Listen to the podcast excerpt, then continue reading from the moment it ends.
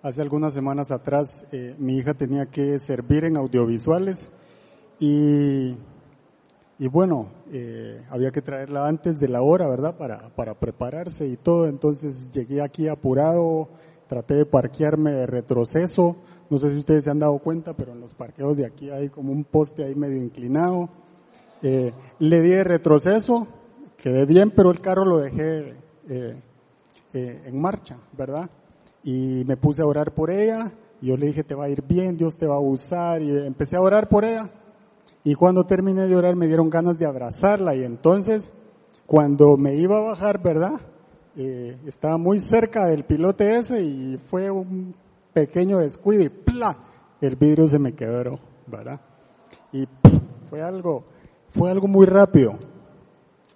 Y, y entonces, bueno, mi hija se quedó, yo me volví a la casa, vivo por acá cerca, y lo único que podía pensar es, ¿cómo me va a pasar eso?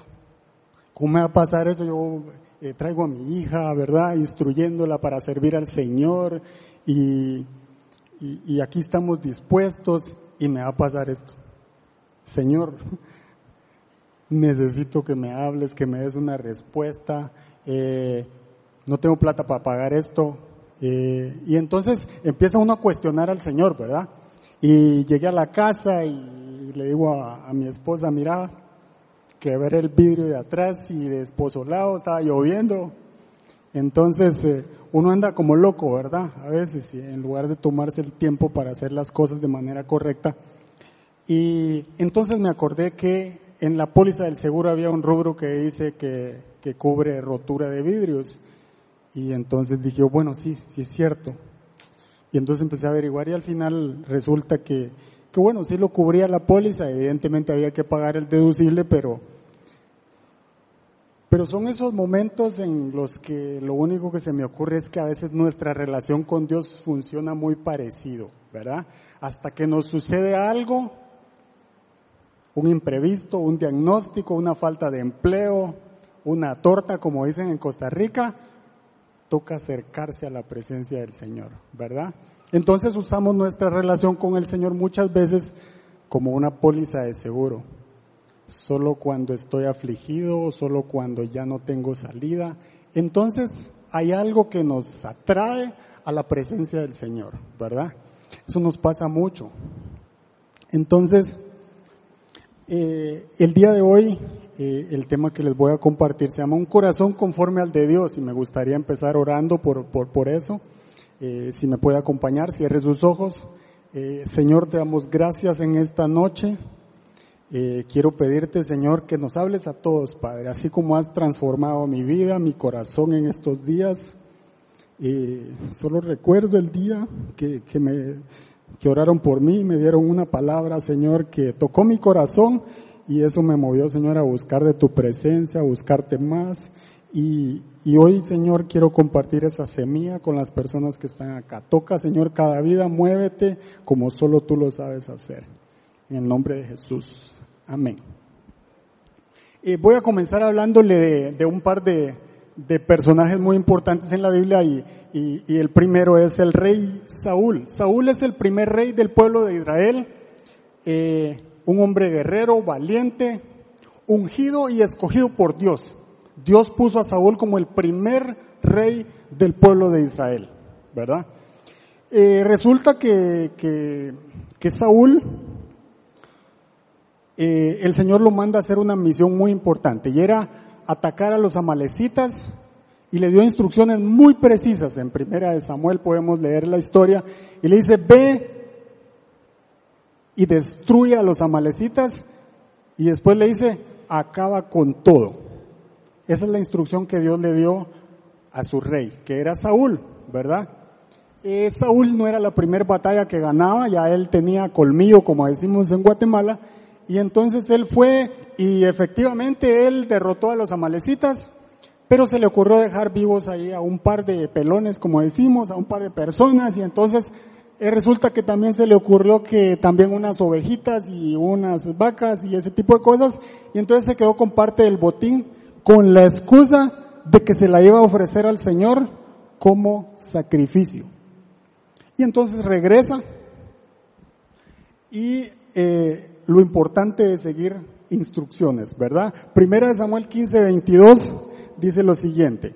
Esto es el profeta Samuel hablándole a Saúl y le dice, ¿qué le agrada más al Señor? ¿Que se le ofrezcan holocaustos y sacrificios o que se obedezca lo que Él dice? El obedecer vale más que el sacrificio y el prestar atención más que la grasa de carneros. La rebeldía es tan grave como la adivinación y la arrogancia como el pecado de la idolatría. Y como tú has rechazado la palabra del Señor, Él te ha rechazado como rey. Solo por haber desobedecido, por haber sido rebelde, por haber, eh, digamos, eh, sido arrogante ante la instrucción que Dios le había dado. Le dijo, acaba y destruye a todos los amalecitas y eso fue lo que él no hizo. Entonces parece como muy drástica la, decisión del Señor, pero lo, lo quita como rey, ¿verdad? Después está el rey David, eh, pastor de ovejas, todos sabemos que David era pastor de ovejas, después pasó a ser músico, él le tocaba el arpa al rey Saúl cuando todavía ya estaba rechazado por el Señor, pero él empezó a estar atormentado por demonios y Saúl tocaba el arpa y los demonios lo dejaban tranquilo al rey Saúl. Entonces era músico. Después Saúl, eh, David pasó a ser un guerrero también. Todos sabemos la historia de David y Goliat. Eso es cuando David empezó a ser un guerrero, ¿verdad? Y posteriormente, el segundo rey sucesor de Israel. Pero David no era una joyita, ¿verdad? Como decimos. Hechos 13, 22 eh, es el versículo que nos dice, dice, tras destituir a Saúl, les puso por rey a David, de quien dio este testimonio. He encontrado en David, hijo de Isaí, un hombre conforme a mi corazón. Él realizará todo lo que yo quiero. Ese es el pasaje que me trae esta noche a compartir un mensaje con ustedes.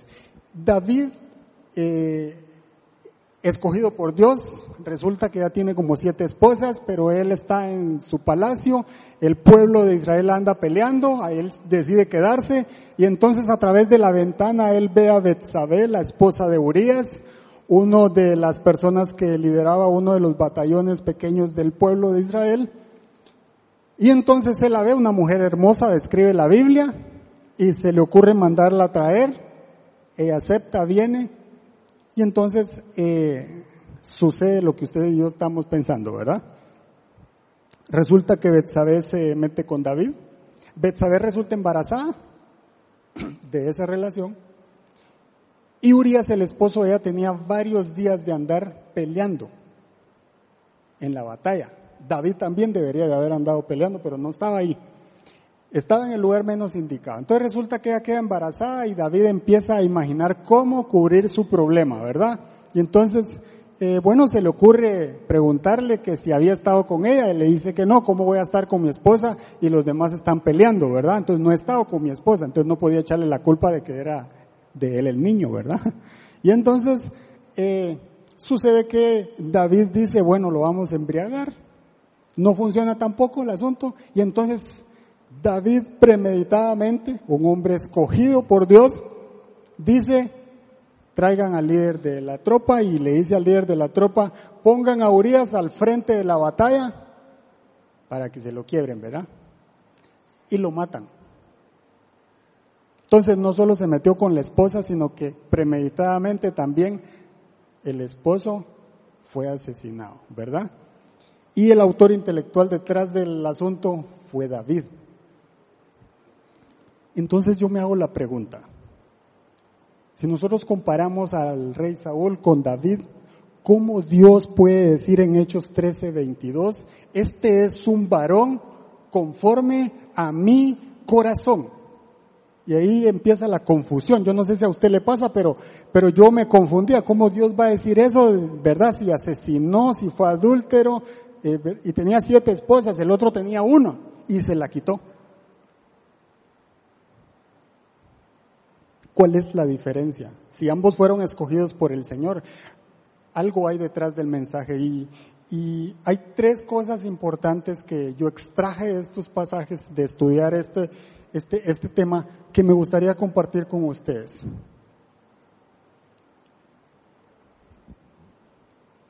Creo que Dios le cambia la vida a uno cuando, cuando encuentra algo controversial como este tema. Yo me preguntaba cómo, cómo el Señor va a decir que David era conforme a su corazón. Y la primera cosa, el punto número uno es obediencia y arrepentimiento. Esa es la primera cosa que vamos a aprender el día de hoy. El Salmo 51, del 1 al 2, dice lo siguiente. Este es David poniéndose delante del Señor, después de eh, haber dejado embarazada a Betsabé. Eh, no sé si sabían, pero David estuvo ayunando durante siete días pidiéndole al Señor que no lo castigara. Y el Señor le dijo, el bebé va a morir. Y efectivamente al final el hijo de Betsabé muere, ¿verdad? David estaba ayunando siete días para que el Señor no hiciera eso, pero el Señor hace eso. No lo destituye como rey, pero sí el bebé de Betsabé muere al final.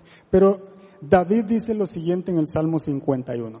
Ten compasión de mí, oh Dios, conforme a tu gran amor, conforme a tu inmensa bondad, borra mis transgresiones, lávame de toda mi maldad y límpiame de mi pecado. El versículo 10 y 11 dice, crea en mí, oh Dios, un corazón limpio y renueva la firmeza de mi espíritu. Y el 11 dice, no me alejes de tu presencia, ni me quites tu santo espíritu. Es un rey orando.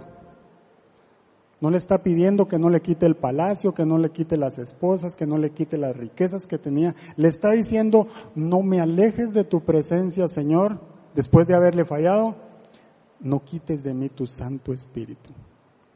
Entonces venía la primera pregunta que yo me hacía. ¿Qué le pido yo al Señor cuando me pasa algo? Resolvéme lo del vidrio, Señor. Yo te iba a ir a servir y lo quebré. Fue un descuido, pero ¿qué le estoy pidiendo? Le estoy pidiendo que me resuelva algo que tiene que ver con plata, ¿verdad?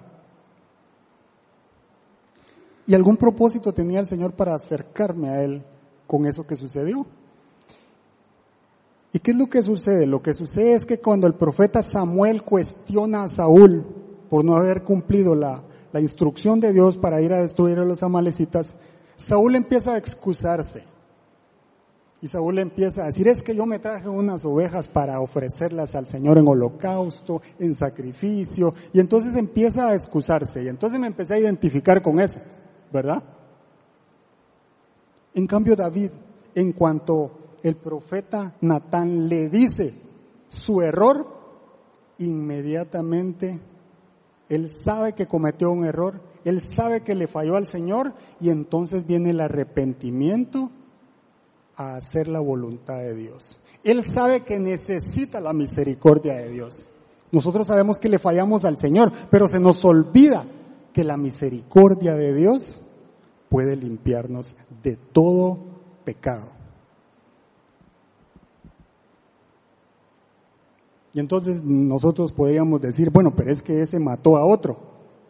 Yo nunca he matado, pero ni un perro en la calle, ¿verdad? Pero hagámoslo más sencillo. Hagamos una comparación de un par de mandamientos, por ejemplo. Amarás al Señor tu Dios con todo tu corazón, con toda tu alma. Y yo decía, bueno, llevo una. Yo creo que amo al Señor, ¿verdad? No matarás. Uy, ya llevo dos, ¿verdad? No robarás. No le robo a nadie. Entonces ya llevo tres. Ya llevo contando. Y entonces uno dice, bueno, estoy bien, estoy bien, estoy bien. Pero vámonos a dos que son un poquito más sensibles si usted se pone a analizarlos, ¿verdad? No levantarás falso testimonio de tu prójimo. Me la troné, rapidito me la troné. ¿Por qué? Porque somos muy dados a hablar más de la cuenta y ni siquiera nos damos cuenta.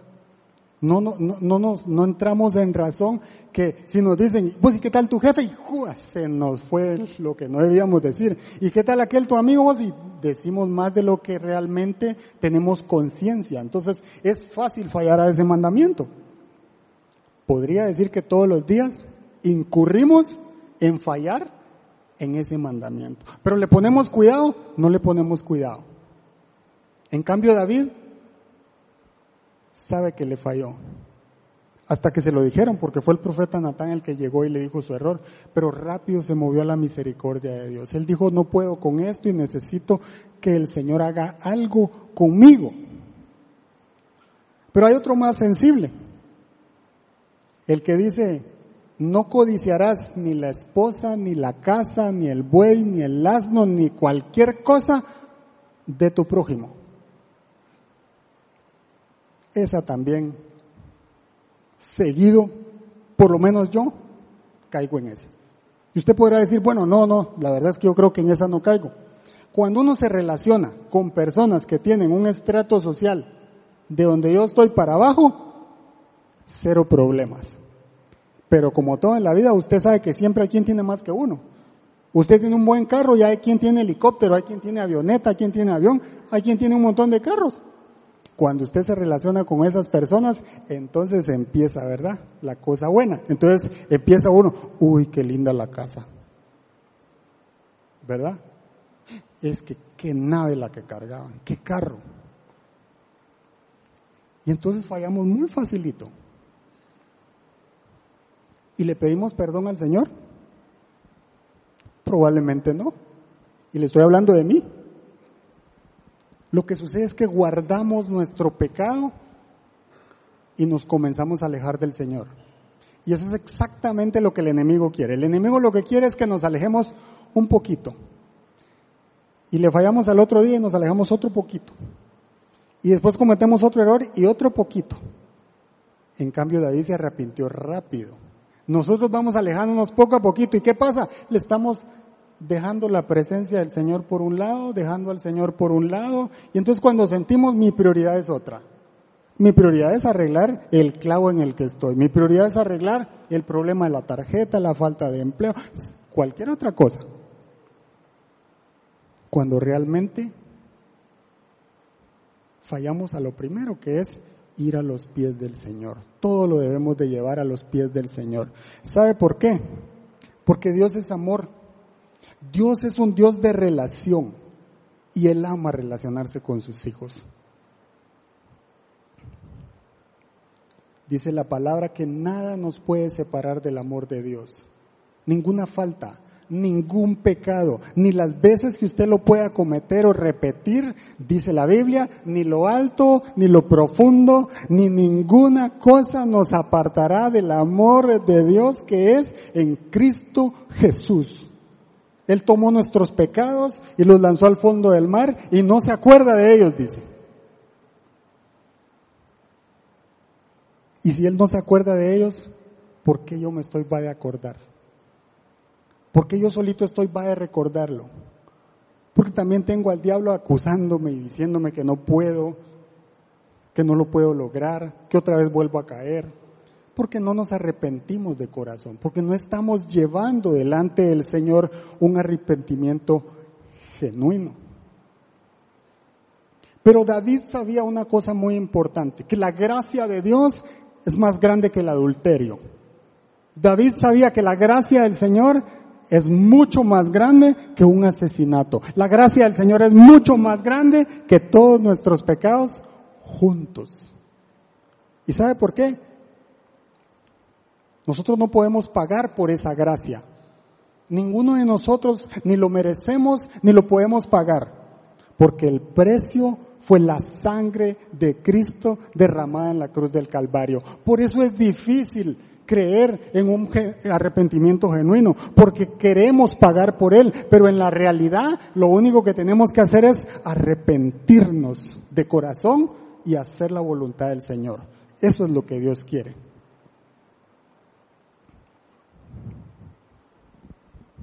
El punto número dos, el punto número dos es aborrecer el mal. Proverbios 8:13 dice, quien teme al Señor aborrece lo malo. A veces no nos gusta eh, la palabra, pero dice aborrece lo malo. Yo aborrezco el orgullo, dice el Señor, la arrogancia, la mala conducta y el lenguaje perverso. Hablando de David, el Salmo Salmos 45, 7 dice, tú, David, amas la justicia y odias la maldad. Por eso Dios te escogió a ti y no a tus compañeros. tu Dios te ungió con perfume de alegría. Los que aman a Dios aborrecen el mal.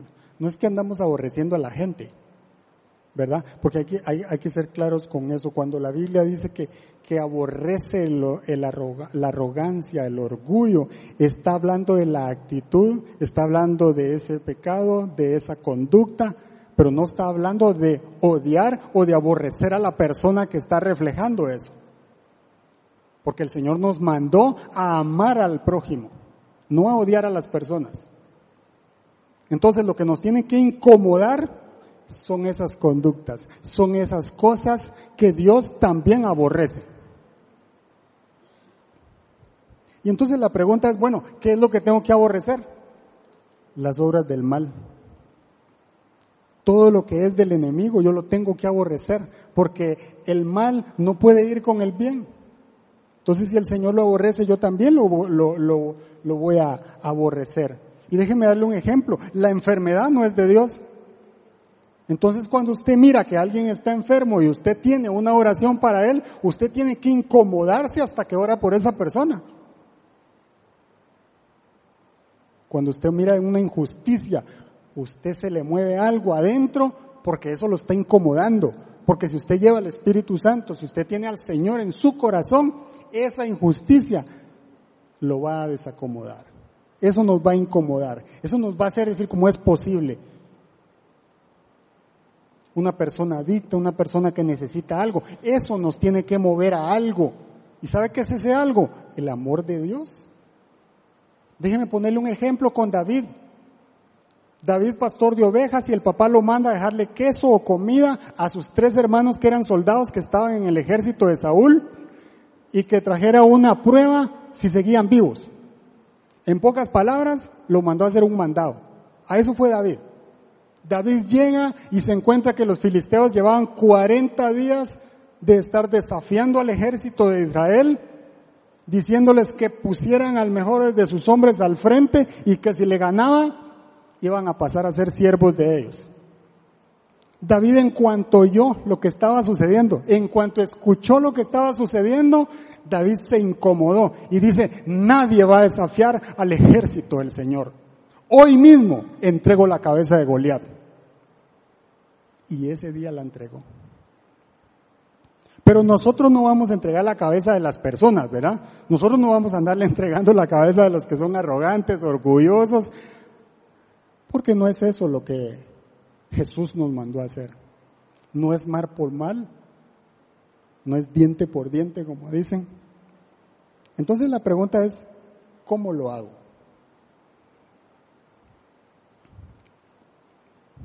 Lo que tenemos que hacer es como Jesús le ganaba al diablo. ¿Cómo le ganaba Jesús al diablo?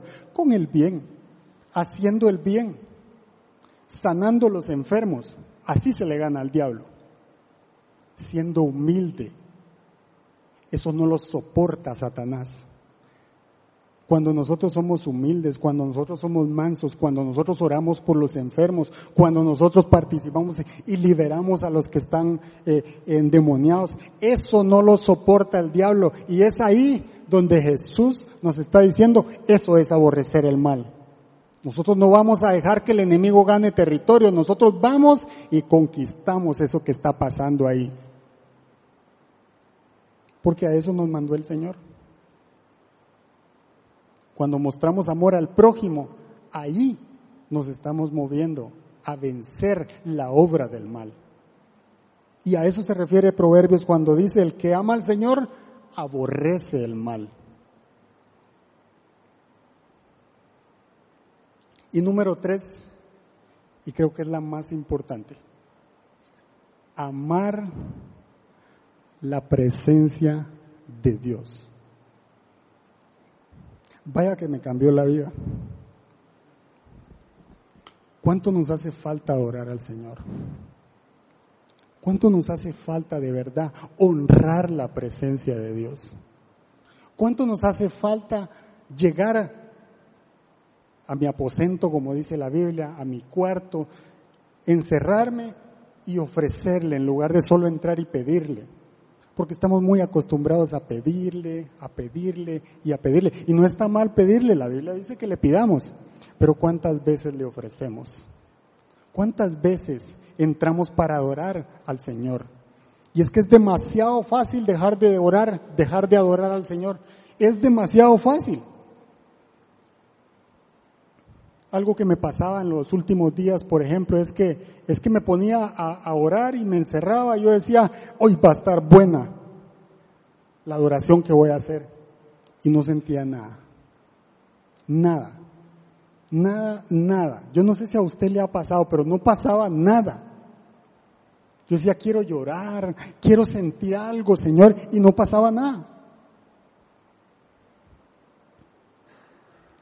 Y entonces a veces cuando nos pasa eso decimos, bueno, ya mañana no porque parece que el Señor anda peleado conmigo, ¿ah? se alejó de mí. Entonces, ¿para qué voy a estar orando? Pues si Él no me quiere hablar, Él me dirá cuando nos encontramos otra vez para tirarnos una conversa.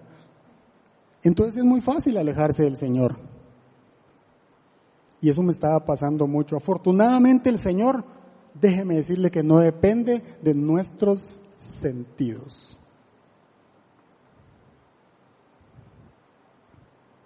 Él está ahí aunque usted no lo sienta. Él está en nosotros y Él está obrando y nunca duerme, dice la Biblia. No duerme el que te guarda, dice. Qué lindo eso. Pero David sabía cómo entrar en la presencia del Señor. El Salmo 100 dice, ese no está ahí, el Salmo 100 dice, preséntense con cantos de júbilo, dice David entren por sus puertas con acción de gracias. Así entraba David en la presencia del Señor, cantándole, no peleando por el vidrio como entré yo. Él entraba cantando. Nos cuesta cantar a veces. Nos cuesta levantar los brazos a veces para adorar la presencia del Señor. A veces entramos preocupados por el mañana o preocupados por cómo Dios va a resolver mi problema. En lugar de entrar agradecidos por lo que ya Dios hizo. Le estoy hablando de mí. Yo no sé si usted se está viendo en el mismo espejo, pero me pasaba mucho.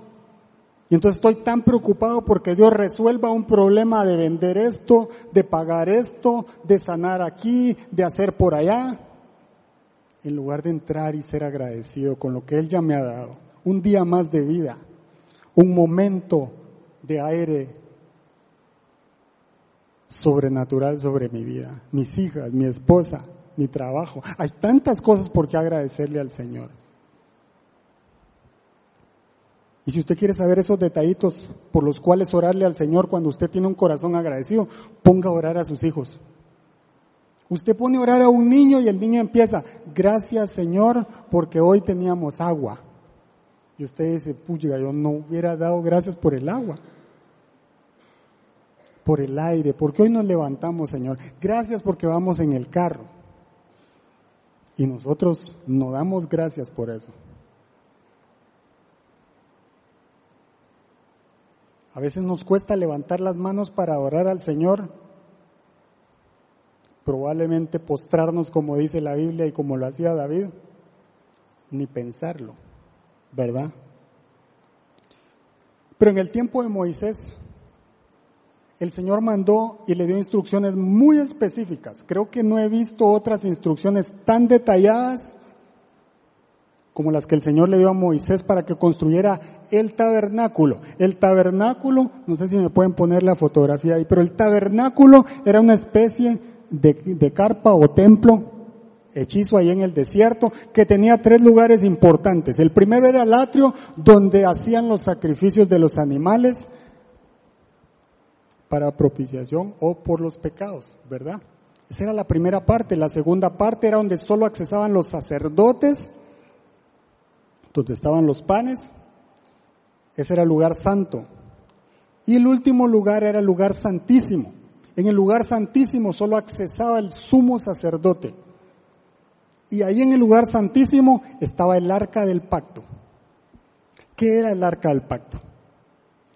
esa es una, una representación ahí de una foto de lo que era. Era un cofre, si usted lo quiere ver así, que el Señor le dio instrucciones precisas a Moisés. Son cinco codos de largo, dos codos y medio de ancho, dos codos y medio de alto. Tienen que haber dos querubines encontrándose en la parte superior. Le vas a poner cuatro eh, cosas para cargarlo, solo lo pueden cargar sacerdotes. Habían instrucciones increíblemente detalladas de qué hacer con el arca del pacto. Dentro de ese cofre va a estar las tablas de la ley, es decir, los diez mandamientos, la vara de Aarón y una muestra del maná.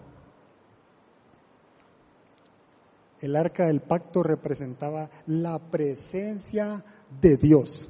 Por eso estaba en el lugar santísimo. No todos entraban ahí.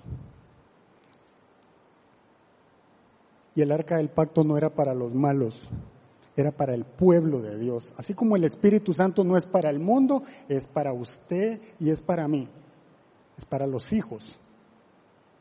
El Espíritu Santo es nuestro.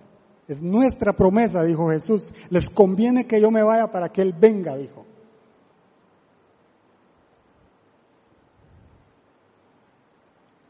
Y entonces, ¿qué es lo que sucede? Sucede que David cuando tomó eh, posesión del reino, la primera instrucción, oiga bien, la primera instrucción que giró David a su gabinete, como llamaríamos hoy, es, vamos a recuperar el arca del pacto. El arca del pacto la habían perdido en una de las batallas atrás Saúl. Para Saúl no había sido importante el arca del pacto. En una de las batallas los filisteos la tomaron y a donde quiera que llevaban es decir, a una casa donde llevaban el arca del pacto, resultaba que no les iba bien. Porque el arca del pacto es del pueblo de Dios, no era de los enemigos.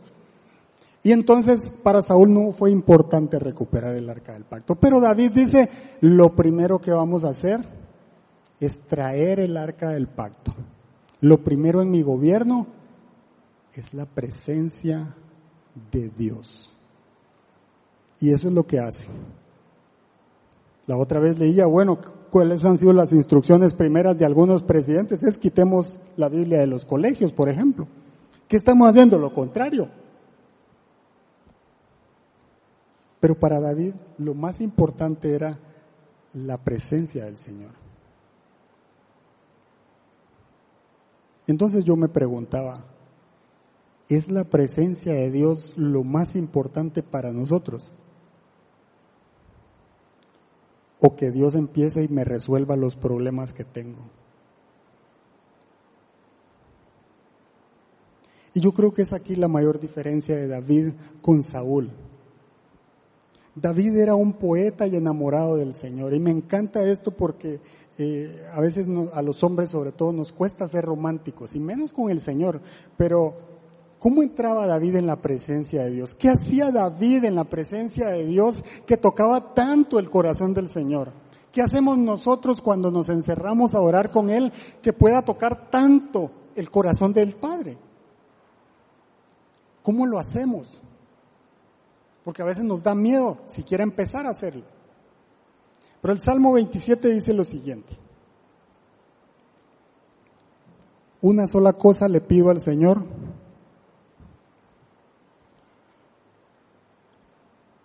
Salmos 27, 4. Ahí está.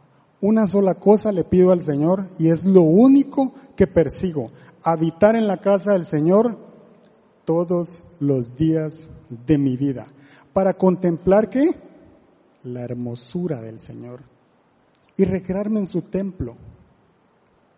David no le está pidiendo nada al Señor, le está diciendo yo quiero estar ahí, yo quiero entrar donde tú estás, Señor. Mi deseo, Señor, es enamorarme de ti cada día más. Qué lindo cuando David le, le habla hacia el Señor. ¿Cómo puede ser tan dulce para expresarse así de la presencia de Dios? David se consumía literalmente en la presencia del Señor.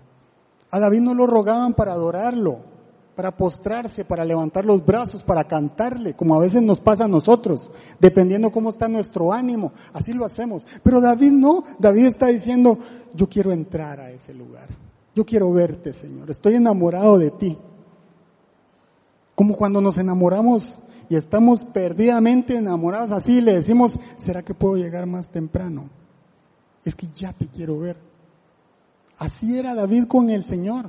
Él estaba enamorado del Señor. Y al Padre le agradaba eso. Porque lo que más Dios desea es nuestro corazón. Él es un Dios de relación. Salmos 42, 1 y 2.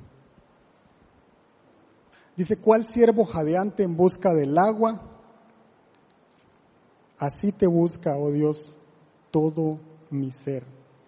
Tengo sed de Dios, del Dios de la vida. ¿Cuándo podré presentarme ante Dios? Los siervos son los venados. Ahí donde estaba David, resulta que el invierno es muy fuerte. Y entonces los siervos, para protegerse, se suben a los montes y se esconden porque el invierno los afecta demasiado. En cuanto tienen un chance y el clima cambia, esos ciervos salen y bajan, dice las características que aproximadamente a 60 kilómetros por hora, en busca de riachuelos, en busca del agua. Y David está diciendo, así entro yo a tu presencia, sediento, Señor. Yo quiero beber de esa agua que tú tienes.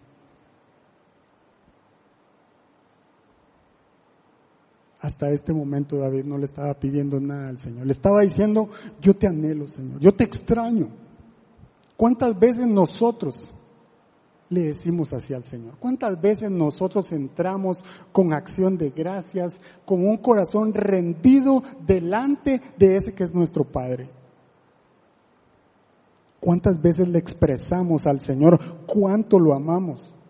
No solo cuánto lo necesitamos. ¿Cuántas veces le decimos lo hermoso que es Él? Que su presencia nos cautive. ¿Cuántas veces entramos buscando eso que es esencial? Pero no, a veces entramos cuando una crisis nos está atacando, ¿verdad?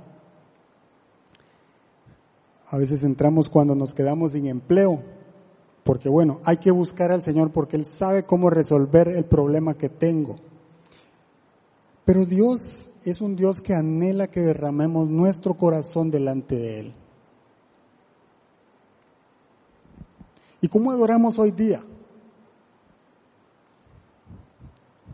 Porque a veces sucede que la presencia del Señor es como para las celebraciones de, los sábados, del domingo o el día que toque, ¿verdad? Llegamos a la iglesia y entonces activamos el switch como el switch eléctrico, decimos Espíritu Santo encendido. Este es tu lugar, Señor, es tu iglesia, derrámate, haz milagros. Y el Espíritu Santo se tiene que mover, porque somos sus hijos. Termina la celebración y entonces, antes de irnos, apagamos el switch del Espíritu Santo. Espíritu Santo, nos vemos el próximo sábado. A veces nos pasa eso, ¿verdad?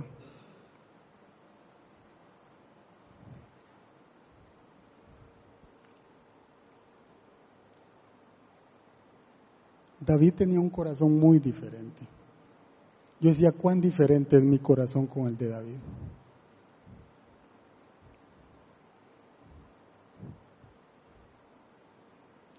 ¿Cuántas veces he escuchado cómo adorar a Dios? Y no hay forma que aprenda cómo hacerlo. A veces oro cinco minutos y ya me aburro. A veces escucho alabanzas y me quedo dormido. A veces me postro y no aguanto 10 minutos porque me duelen las rodillas. Y entonces yo me preguntaba, ¿será que le agrada al Señor lo que estoy haciendo? ¿Será que Dios se complace como se complacía con David? ¿Será que estoy adorando al rey ¿Será que estoy adorando a mi Señor? ¿Será que estoy contemplando la hermosura de su santidad, lo bello, lo hermoso que es Él? ¿O mi preocupación se está haciendo mayor que mi necesidad de la fuente de vida, que es Dios? Juan 4:23 dice, pero se acerca la hora. Y me encanta eso que sigue. Pero se acerca la hora y ha llegado ya, hoy, este momento. Dicen que los verdaderos adoradores rendirán culto al Padre en espíritu y en verdad, porque así quiere el Padre que sean los que le adoren. No solo cuando hay necesidad. El Señor quiere escuchar que solo le cantemos, que solo le adoremos, que hacemos nuestras manos y le digamos gracias Señor, gracias, gracias por todo lo que has hecho, gracias por lo que ya nos has dado un día más, gracias Dios por habernos traído a este lugar, gracias por lo que hoy nos has mostrado. El Señor ama cuando lo adoramos. Pero David entraba desesperado, así como un siervo buscaba el agua, dice David, así entro a la presencia de Dios con sed, yo quiero beber de lo que tú tienes. ¿Cómo cree usted que Dios recibía a David? ¿Cómo cree usted que el Señor se complacía cuando David le expresaba esa clase de palabras a él? Mire lo que dice el Salmo 63.1. Este David afuera del templo, está en el desierto y dice, oh Dios, tú eres mi Dios. Yo te busco intensamente no de vez en cuando, te busco intensamente. Mi alma tiene sed de ti. Todo mi ser te anhela, cual tierra seca, extenuada y sedienta. Te he visto en el santuario y he contemplado tu poder y tu gloria. Tu amor es mejor que la vida. Por eso mis labios te alabarán, te bendeciré mientras viva y alzando mis manos te invocaré. Mi alma quedará satisfecha como de un suculento banquete. Y con labios jubilosos te alabará mi boca. Era una búsqueda intensa de la presencia del Señor. Él entraba sediento de esa agua que solo el Señor promete darnos y poner en cada uno de nuestros corazones. Él buscaba el amor del Padre, no buscaba solo sus manos. Eso era lo que David estaba diciendo en esos versículos. No solo sus milagros, él entraba para alabarlo, para exaltarlo, para decirle, Padre, eres hermoso, eres precioso, eres lo que más anhelo. Encontrarme contigo, Señor, es mi delicia, es mi deleite. Yo quiero conocerte, Señor. ¿Dónde estás? Déjame ver tu rostro. Eso es lo que David está expresando al Señor. David era rey, pero dejaba su comodidad, dejaba su pereza espiritual para sumergirse en la presencia del Señor.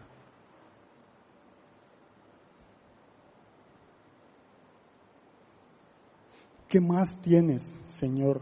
Esa era la expresión de David. Se nos olvida que en la presencia de Dios es donde hay plenitud de gozo. Donde vamos a estar completos es cuando nos metamos en la presencia del Padre, porque ahí hay de todo. Ahí vamos a encontrar ese banquete que David expresa en los versículos. ¿Y sabe que es un banquete? Hay de todo. Sírvase lo que usted se le antoje. Porque el Señor no es escaso, está diciendo que hay un banquete suculento ahí. Esa paz que yo necesito está ahí. Esa idea ese negocio, lo que usted quiera, pero sobre todo el amor del Padre está ahí. Sírvase, deleítese en los brazos del Señor. A veces no entramos en la presencia del Señor porque creemos que como Dios todo lo conoce y le fallamos todos los días, vamos como ovejas al matadero. Y de ahí solo puedo salir trasquilado, porque no lo puedo engañar. Entonces a veces como conscientemente sabemos que el Señor conoce nuestros errores, conoce nuestros pecados y no lo podemos engañar, mejor no entro. Cuidado con eso. Porque lo que estamos haciendo es alejándonos de la fuente, alejándonos del Dios Todopoderoso, que sobre todo es amor. Y entonces se nos olvida que ahí en la presencia del Señor es donde hay amor, es donde hay paz, es donde hay restauración, es donde hay perdón, es donde hay bendición, ahí es donde hay compasión por las ovejas de Dios. El enemigo nos engaña y entonces por eso nos alejamos de la presencia del Señor. En lugar de hacer lo que hacía David, David reconocía que, que, necesitaba la misericordia del Señor y rápido era llamado a arrepentimiento y a hacer la voluntad del Señor.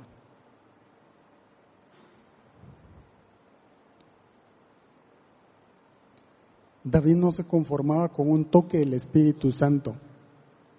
A veces nos pasa eso. A veces nos pasa que yo quiero un toque, Señor. David no está hablando de un toque del Espíritu Santo. David está hablando de saciarse el Espíritu Santo.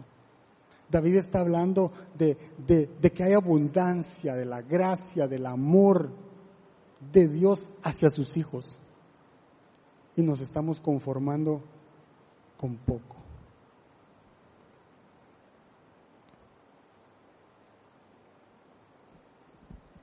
David encontró algo precioso que la adoración hacía en el corazón de Dios. Y esto es algo muy importante. David encontró lo que la adoración hacía en el corazón de Dios. Y es que en la adoración verdadera es donde Dios abre su corazón al adorador. Cuando nosotros entramos a adorar al Señor de una manera genuina, intensa, con todo nuestro amor, con todas nuestras fuerzas, yo me imagino que es cuando el Señor dice, pídeme, y te daré por herencia las naciones. Pedir y se os. Porque cuando sus hijos se acercan y le piden hacia usted, usted no se puede negar. ¿Cuánto más hará Dios por nosotros cuando derramamos nuestro corazón y le decimos, Padre, no hay otra cosa más linda que adorarte, que amarte, que estar aquí contigo, que decirte cuán hermoso eres? No importa si no tengo para pagar, no me pueden matar, no me van a poder quitar la vida. Y si no me pueden quitar la vida, no me pueden quitar a mi Dios. Y aún más allá de esta vida, Señor, tú prometiste darme vida eterna. Nadie me va a apartar de tu amor. Ese es nuestro Dios. Es en la presencia de Dios donde Dios abre el corazón a lo que nosotros necesitamos. Es ahí donde el Señor dice, pídeme, pídeme porque le estamos diciendo primero el reino de Dios y su justicia y todo lo demás será añadido. Nosotros entramos pidiendo lo añadido y después te voy a dar gracias Dios. Primero me resuelves mi problema y después te voy a alabar Señor. Después me voy a postrar delante de ti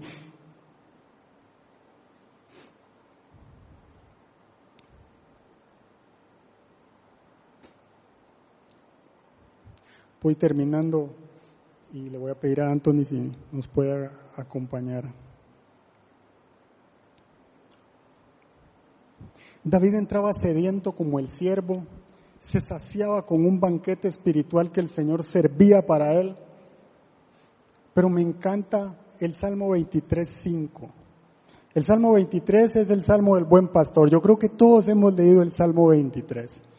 Pero el versículo 5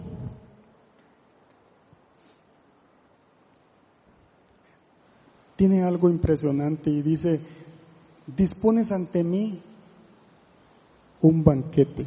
Nuevamente está diciéndonos que hay en la presencia del Señor. Dispones ante mí un banquete en presencia de mis enemigos. Has ungido con perfume mi cabeza. Has llenado mi copa a rebosar. Le voy a repetir eso. Has llenado mi copa a rebosar. La bondad y el amor me seguirán todos los días de mi vida y en la casa del Señor habitaré por siempre. Yo no sé si se había detenido a leer despacio que dice el Salmo 23 y me fascina. Solo agarré una parte del Salmo 23.5 que es, has llenado mi copa a rebosar. David entraba sediento a la presencia del Señor y dice, me voy a llenar, me voy a saciar del banquete que tienes, Padre. Pero el Salmo 23.5 dice, vas a llenar mi copa a rebosar. Y me fui a buscar un poquito qué significa. Y entonces, primero le voy a pedir que se ponga de pie para que vayamos terminando.